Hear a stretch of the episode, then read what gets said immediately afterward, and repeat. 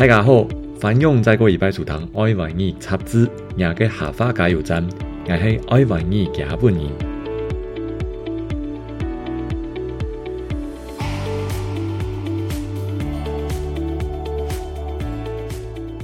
一拜同大家分享历史故事，因为我从小最好嘅书就是历史了。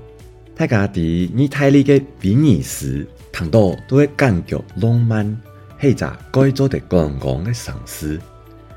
其实威尼斯嘅历史方唔单止係一只文化嘅古城，佢有改沙皮、改强嘅历史。时间过去到一千五百年以前。罗马帝国灭亡过后，意大利城市嘅人民遇到三匹蛮族、蛮族嘅攻击，开始来到威尼斯嘅湖地岛方建立城市，天然就快攻击，当然韩国安全。九世纪开始，威尼斯成为城里人嘅共和国，发展海军同商业。同拜占庭帝国、伊斯兰国家做成立，变作改革日，甚至发动第四拜十字军东征、十字军东征，攻破君士坦丁堡、君士坦丁堡。不过，下后因为奥特曼土耳其帝国嘅兴起，威尼斯抢起一个海强嘅城邦，同大帝国。